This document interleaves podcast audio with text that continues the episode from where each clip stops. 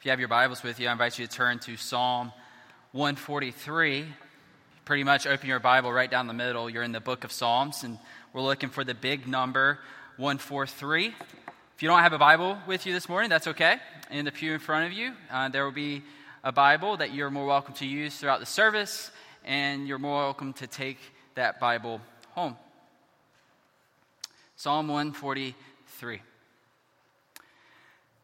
I believe in uh, every person's life, there becomes a defining moment. That defining moment is when you realize that you just may not control the world that you live in. For me, that defining moment happened in ninth grade, the summer of my ninth grade year. Before that summer, I was really a kid that was full of anger and brokenness because of the situation that was happening in my family. See, at a young age, I looked at my dad as this superhero. Right? We ate bacon and watched wrestling on TV like every Tuesday, and he was my superhero. One day, my mom came and picked me up from my grandma's house, nothing abnormal, and started heading home. And on the way home, uh, we went right past the road that we would turn to get to the house. And I was like, Mom, what's, where are we going? Yeah. And what came out of her mouth would radically change the rest of my life. And she said, Your dad and I are splitting. We're not going to be living with dad anymore. As I got older, the truth of the divorce began to unravel, and I began to see that my dad began to take paychecks and to spend his money on drugs and alcohol.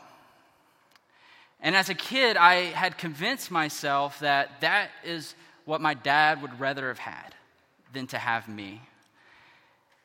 And as I began to get older, really heightened in middle school, all of those emotions, I began to become cold and callous. I began to become cold to other people, uh, callous towards relationships, like, I did not want anyone to get close to me. See, like in middle school, I, I was like the kid to have like the outside perfect. I made good grades. I tried to dress nice.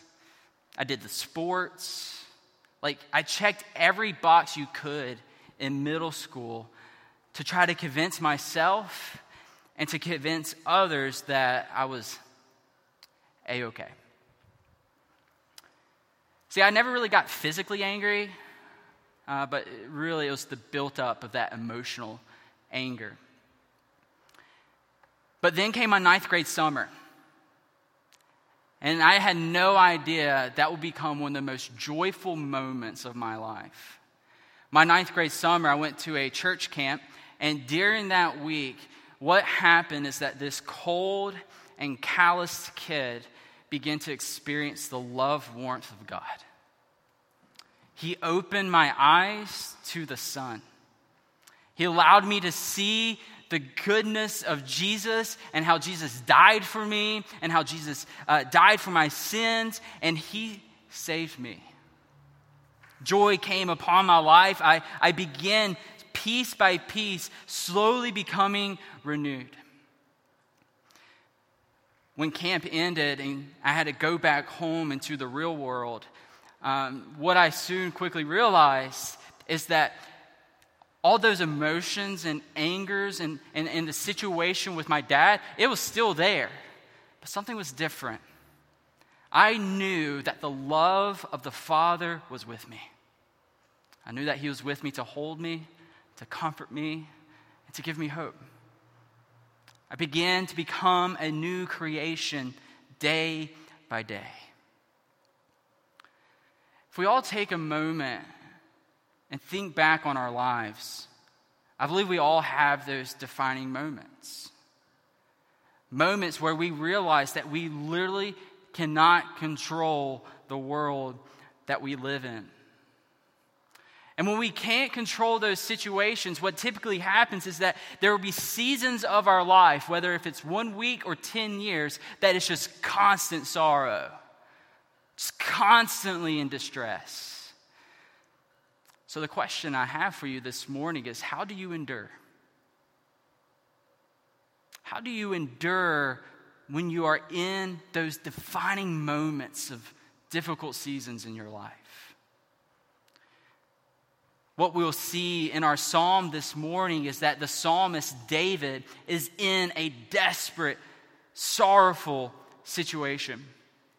He'll actually show us that the way that we can endure in those seasons is actually push in to the Lord, to push in to our Heavenly Father instead of pull back like how I did and cut relationships off and do my own thing. So, the main point that we'll see this morning is this to endure in times of sorrow is to reflect on God's love and faithfulness. On God's love and faithfulness. So, this morning, church, we need to hear from the Lord. So, I want to invite you to stand with me as we read Psalm 143 together. So, will you stand as we respect and reverence of God's word? Psalm 143 starting in verse 1.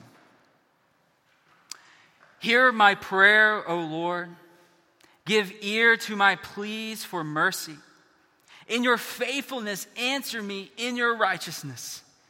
Enter not into judgment with your servant, for no one is living is righteous before you.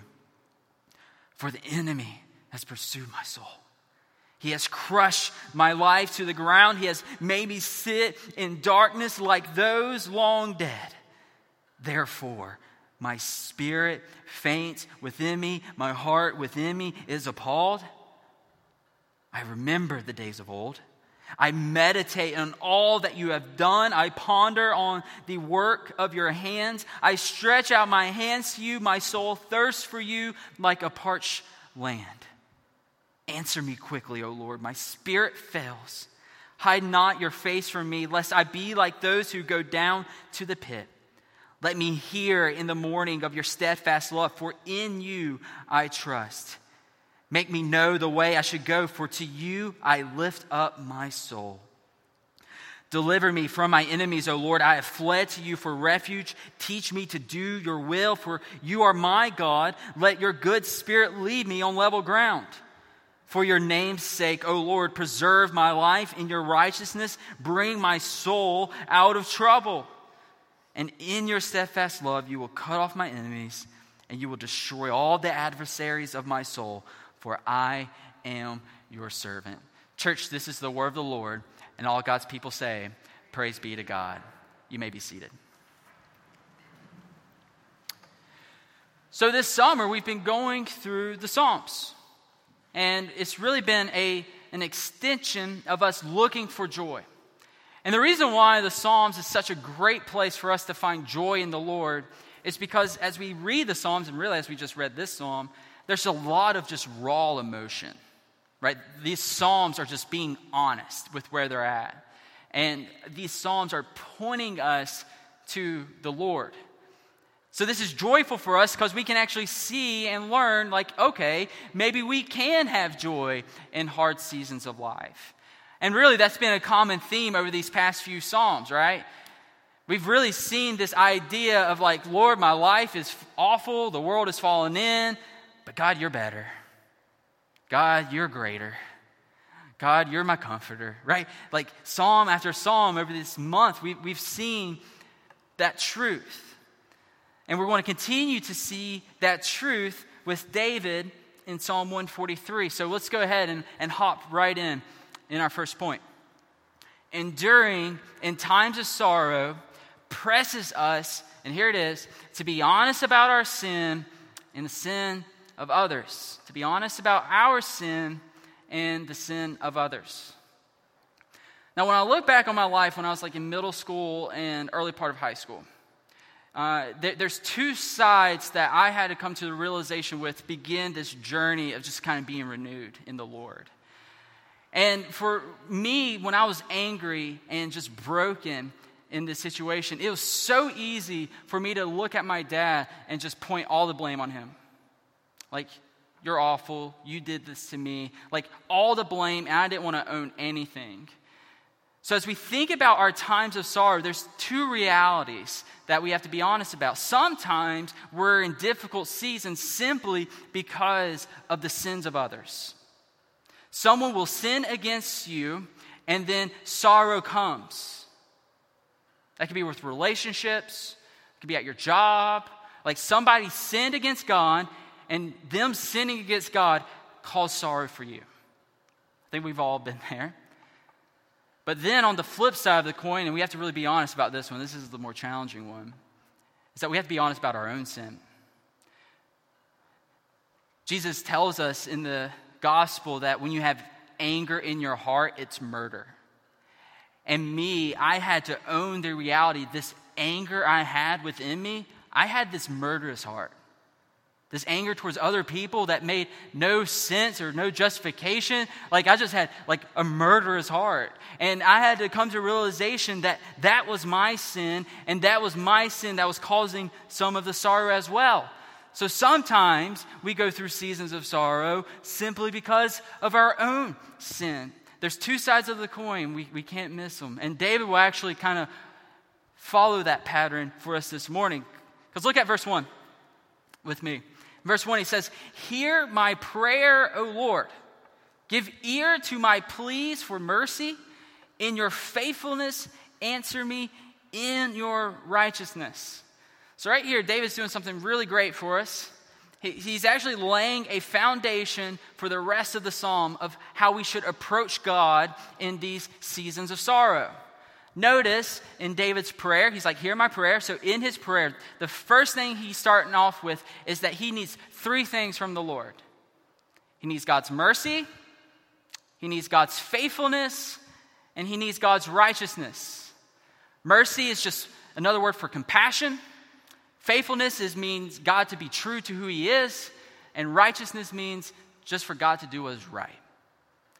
And the reason why this is an important foundation for us as we think about enduring in times of sorrow is because what David is doing, he is lowering himself and elevating God.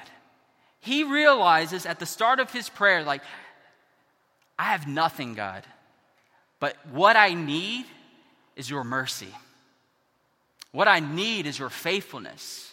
What I need is your righteousness. I need you to do what's right, right? So there's this posture of humility that David has. So as we begin to think and process of like, all right, Lord, how, how can I fight and endure in difficult seasons? The first we have to think, are we humbling ourselves before the Lord? Because that posture will set the rest of the psalm up for us. So, kind of going back to owning sin and difficult seasons, we really see that begin to play out in verse 2. And the reason why David's really humbling himself before the Lord. Verse 2 says, Enter not to judgment with your servant, for no one is living, is righteous before you. So, right here in verse 2, David is wrestling with some kind of sin. We don't know exactly what it is, but all we know, he's like, Lord, don't judge me. Do not enter into judgment with your servant. Like there was a situation out here that David was messing around with. He realized that something, he, he wasn't faithful, he did something wrong, and now he's on the back end, like, all right, Lord, enter not in judgment with me. There's something in David's heart that he's owning to the Lord. But what I want us to do is actually hone in a little bit deeper on what he does at the second half of verse 2, where he says, For no one living is righteous before you. Now, that statement right there alone has massive implications for us. It is completely counterculture, right? Because typically, when, when difficult things happen, right, culture tells us, all right, go fix it. Right? When something breaks, go fix it or go get something new. Go do something right that is for you, right? You, you, hear that language over and over. But right here, what David is laying right on the table for us is that no one is living, is righteous before you. Again, righteous means to do what is right. So the only one that is able to do what is right is God. So, time and time again, when we try to do things and fix our own issues, it's wrong. Because there's only one thing that's living that is always righteous, and that is God. And David is owning that. He recognizes that. So, church, what we need is not our works or the works of others in times of sorrow, but we need the work of God. We need the work of God to be the one who brings us out of those trying and difficult situations. Really, a great verse that paints this picture, this, this wrestle that we see, is Philippians 3 9. Philippians 3 9 says this And be found in him, not having a righteousness of my own that comes from the law. Paul's saying, There's no righteousness in me on my own, but that which comes through faith in Christ. The righteousness from God that depends on faith. The only thing that we could ever do or receive what is right is what comes through faith in Christ. So that is our great hope is that it's not about our work, but the work of Christ of what he has already done for us. We will be made righteous because Christ is righteous when we put our faith in him. So, when we understand and become real with ourselves that we cannot do what is right, we are fallen and sinful people, the more that we will let go of that desire to control, and the more that we will trust the sovereign hands of God of what He did for us through Jesus Christ. But then again, we see on the flip side David's wrestle right? David is realizing, like, all right, Lord, I messed up. Don't judge me. You're the only one who's righteous. Clearly, I'm not righteous, God. I've done all this. But he also wants to uh, recognize the outside. Look at verse 3 with me. Verse 3 says, Where the enemy has pursued my soul, he has crushed my life to the ground. He has made me sit in darkness like those long dead. So clearly, all right, not only is David wrestling on with some internal issues there, but there's also this great enemy that has rose up against David. We get a sense in verse 3 that David is just at the end of his rope, right? That, that David has nowhere else to go that he's just stuck and spinning in circles. And I, I think like we all have those kind of moments that we feel like we are just dead. That the world is continuing on moving and spinning without us. Well, one thing, you, you're not alone in that because David feels that. But also, there's, I'm sure every single one of us in this room has had a season where we have felt as if we were long dead. Someone that's long dead has been removed from the world, maybe even forgotten about. So, really, just to boil down David's emotions, he just felt like he didn't even exist. But I want us to tie two things together here, and this is this is really challenging, and it's been challenging for me. Could it just be, could it just be that the reason why that there has been a enemy that has begun to pursue the soul of David was because of his own sin? Could it be that the Lord is trying to wake David up to bring him back and to turn him back to the Lord? Because sometimes, just sometimes in our life, there are like we're just going full speed ahead, we're, we're leaving God behind, and then all of a sudden, just bad things happen. Awful things happen. We, we make mistakes, and then we're paying the consequence for that mistake. Could it just be in God's great love for us that when there is sin issues in our heart, that He will bring things to our lives to say, Come back Come back to me. Because isn't that what David's doing here? He's been trying to figure it out on his own. And now he's at the point where he's running fully back to the Lord. It's like this analogy like we're at the edge of a cliff. And every time we, we wrestle with the temptation with sin and we decide to go in for the sin, we, we're just jumping off a cliff. And that's painful and that's exhausting. Just time and time and time again, we're sinning against God and we're just jumping off a cliff and like breaking our bones, breaking our back, emotionally breaking us apart. And then when God one day puts a roadblock in front of you, say, hey, let's not jump off of this. Come back to me. Come back to me. What a, what a great love of the Lord. So, could it just be that at times we're in seasons of sorrow because of our own sin, and all we need to do is to go back to the Lord and confess those sins to Him? Look at verse 4 with me. Just, just listen to, to the weakness of David here. Verse 4 it says, Therefore, my spirit faints within me, my heart within me is appalled. Like, do you see David recognizing and expressing his own feebleness? That his heart and spirit is just weak and shattered and broken, right? The Lord has turned him back around right? Because of these enemies. And now David is owning his own brokenness and feebleness. And right here, David is at a crossroad. And I think so many of us get to a similar crossroad that David is right now. Either David right now can continue to try to fight the enemies by himself with bigger armies or with better wine or better like friends, like whatever it is David wants to try to fight this enemy with, or David can turn the other way and push into the Lord. And that's that defining moment I was talking about.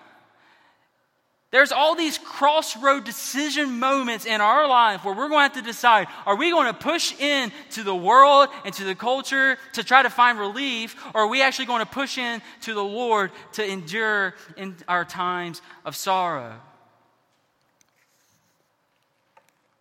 The joy for us this morning is that David, at this crossroad moment of his life, decides to push in to the Lord. And he actually shows us how we can endure in times of sorrow. Let's look at our second point together. Point two enduring in times of sorrow presses us to thirst after God. Presses us to thirst after God. And I, I, think we all just really, these past few weeks, experience what true thirst is, right? With all these hot days. Uh, it's hard to beat a nice cold glass of water right now. Just, just that refreshment and that nourishment that cold glass of water brings on that hot, sweaty day. Uh, it's just like we physically get thirsty, we spiritually get thirsty.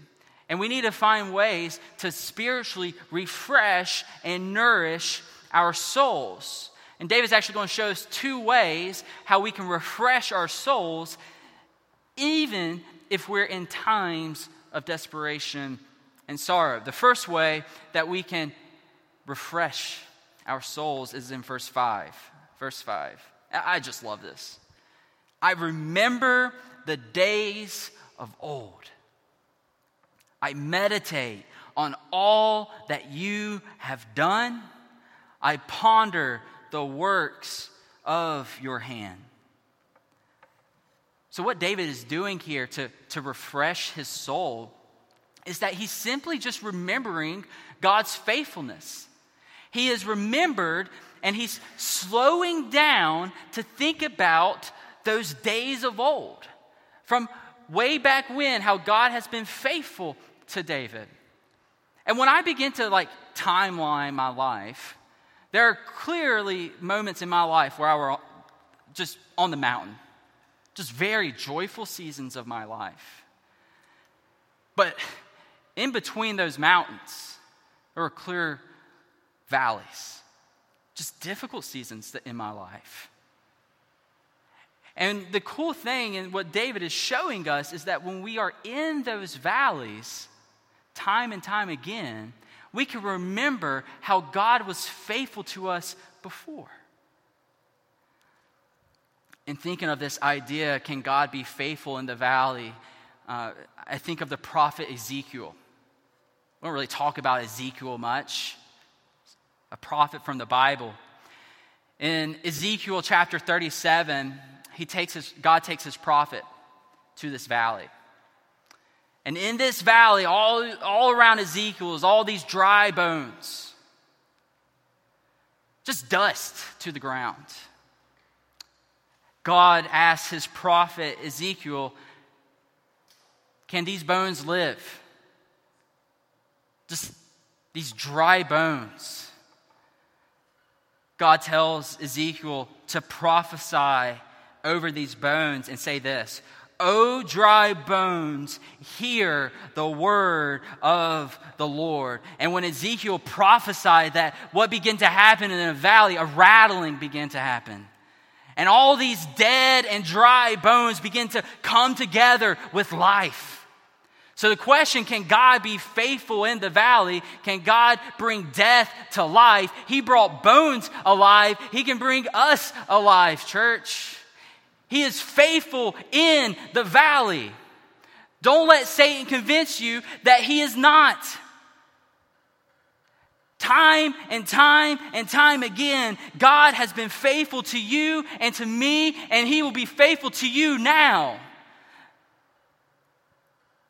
If you feel dead this morning, if you feel like there's nothing, like you feel like those dead, dry bones just in a valley, hear the word of the Lord that He is with you, and that He loves you.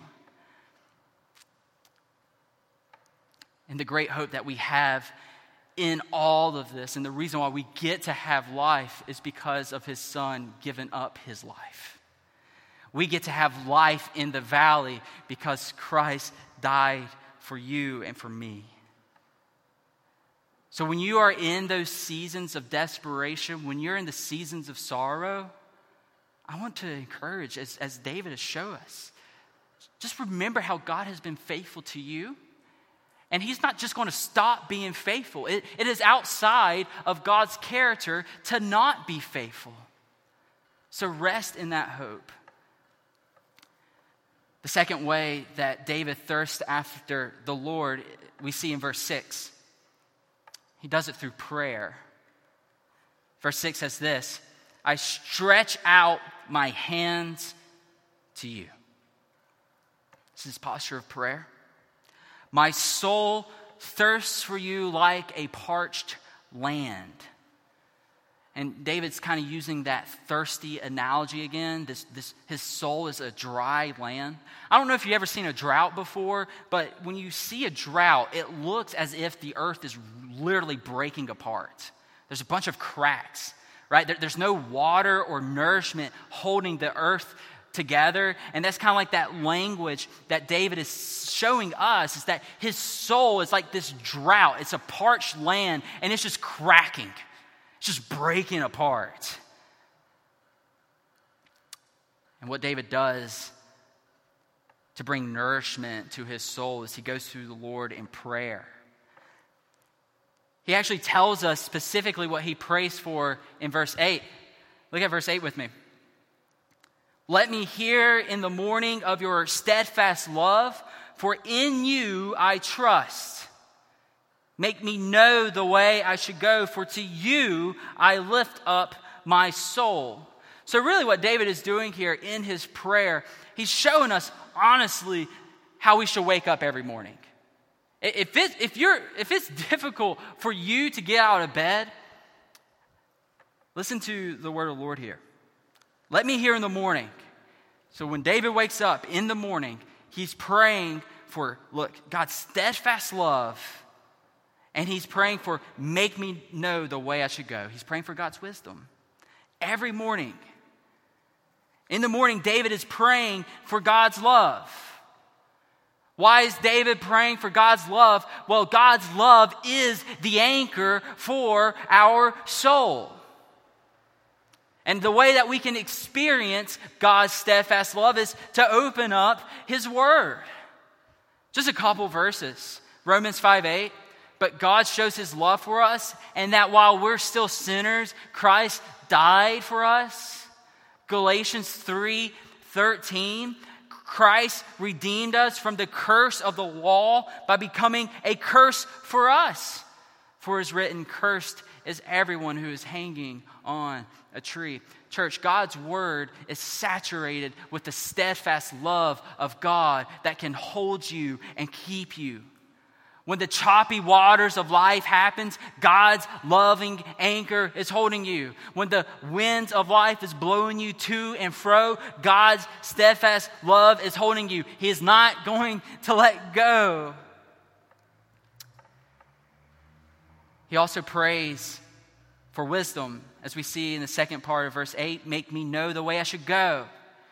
If we jump back up to verses 1 and 2, we see that reality that David thought he knew the way to go. And now he's realizing he's coming back on the end and saying, All right, God, clearly I didn't know the way to go, but Lord, you do.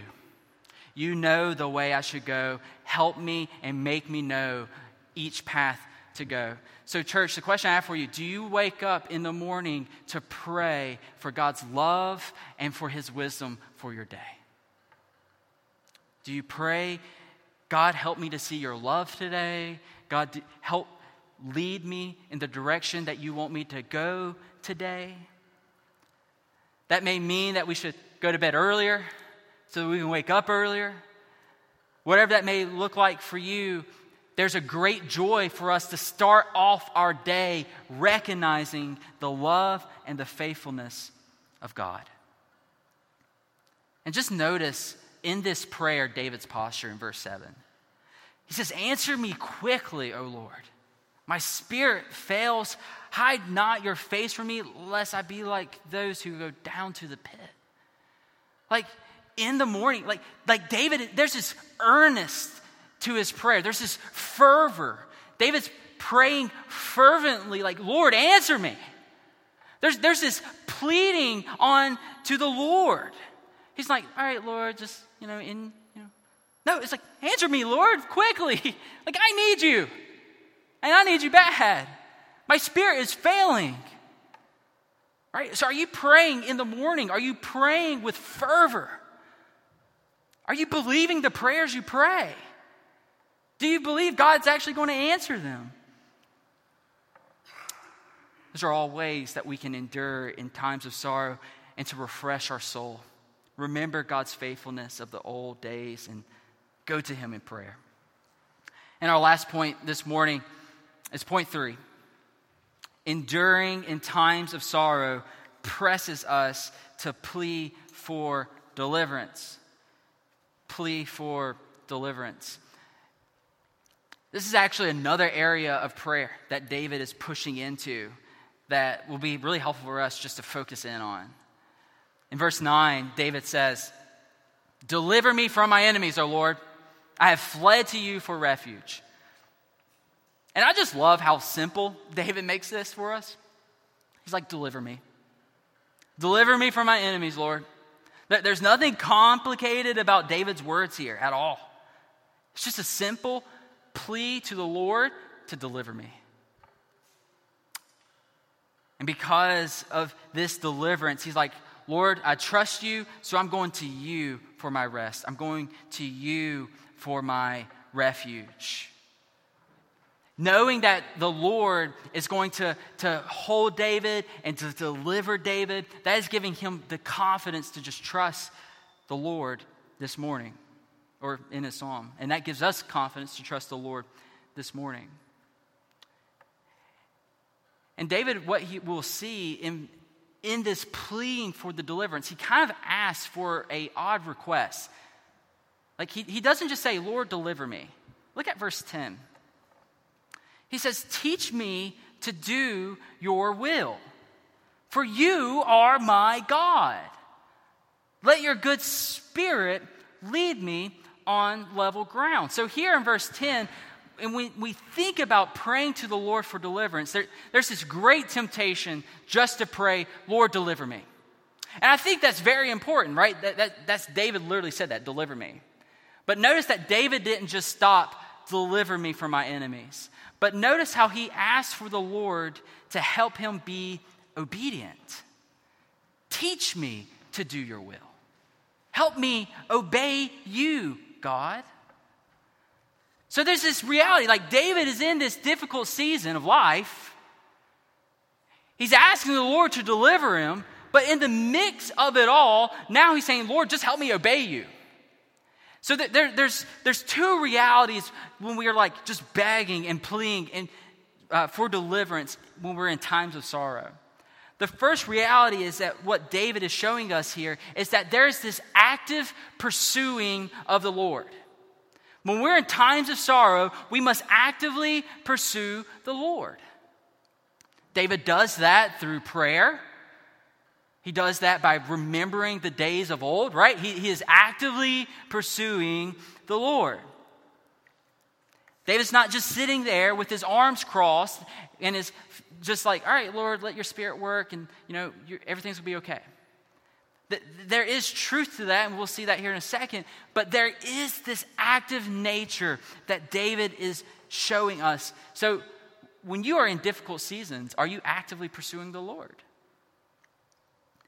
So, although there is this active nature that we must pursue the Lord, there's also, in what David will show us, there's this reality that we just have to passively sit and just trust God. Uh, look at verses 11 and 12. It says, For your name's sake, O Lord, preserve my life. In your righteousness, bring my soul out of trouble. And in your steadfast love, you will cut off my enemies and you'll destroy all the adversaries of my soul, for I am your servant. So, so David is not missing the reality that he must actively pursue the Lord, but also he's to the reality of like, also, the Lord's just going to have to do his work. And I can't force the hand of God. If we look back over verses 11 through 12, like we see, like, God preserve my life, bring my soul out of trouble, cut off my enemies, destroy the adversaries of my soul, right? These are all works that the Lord must do.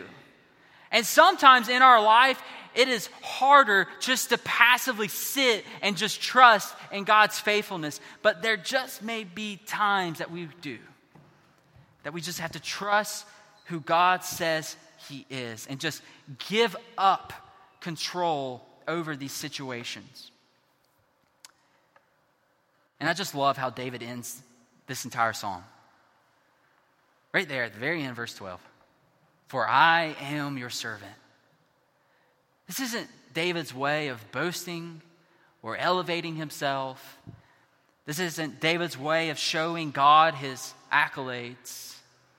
This is simply God, or David reminding God and reminding himself I'm yours, God.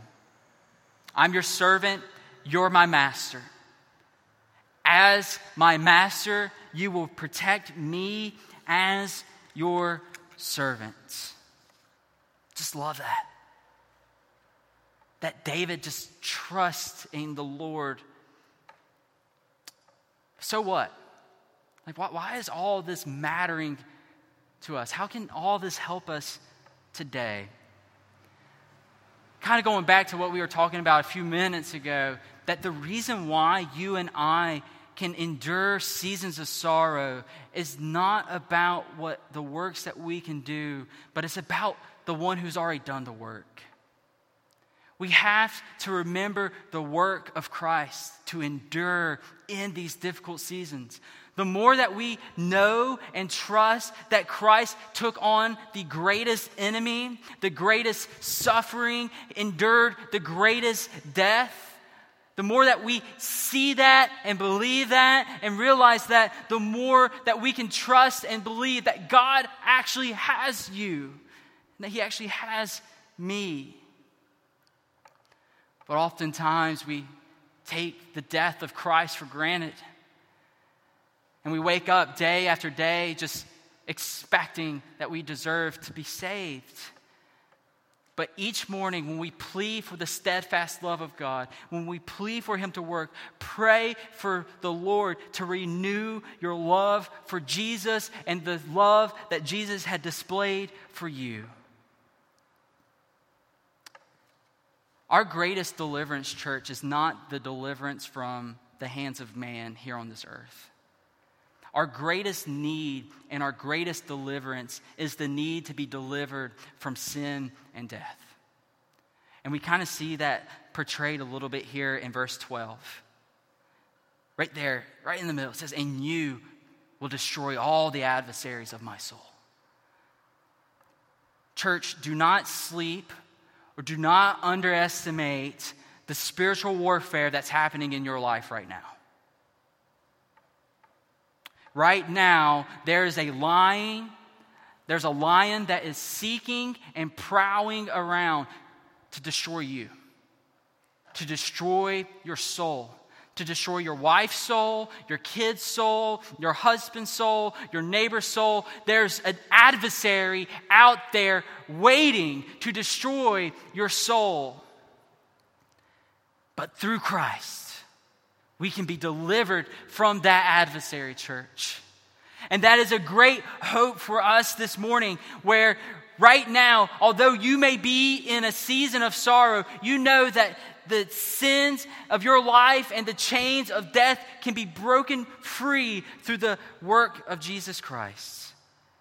Because Christ defeated the great adversary of our soul, He defeated Satan on the cross. So, do you see that as your greatest need this morning? Your need to be forgiven. Your need to be forgiven from your sins your need for Christ. And in that, see the beauty of how God will keep you and hold you for the rest of your days until you're with Him in glory. It's a beautiful truth for us, church. If God can break the chains of sin and death, He can break the sorrow chains of this world for you, church. The question I have for you is Are you going to endure in times of sorrow by pressing into the Lord? Let's pray. Father, we thank you so much for this morning, for your word, for the truths of your word. Father, help us to see that you are all that we need. Help us to see that in times of sorrow, that you have already extended deliverance to us through your Son. God, help us to see that in your faithfulness, we can have confidence. In your love, we can have comfort. Father, help us to see that you are a good God. Father, we love you and we thank you. In your son's name we pray. Amen.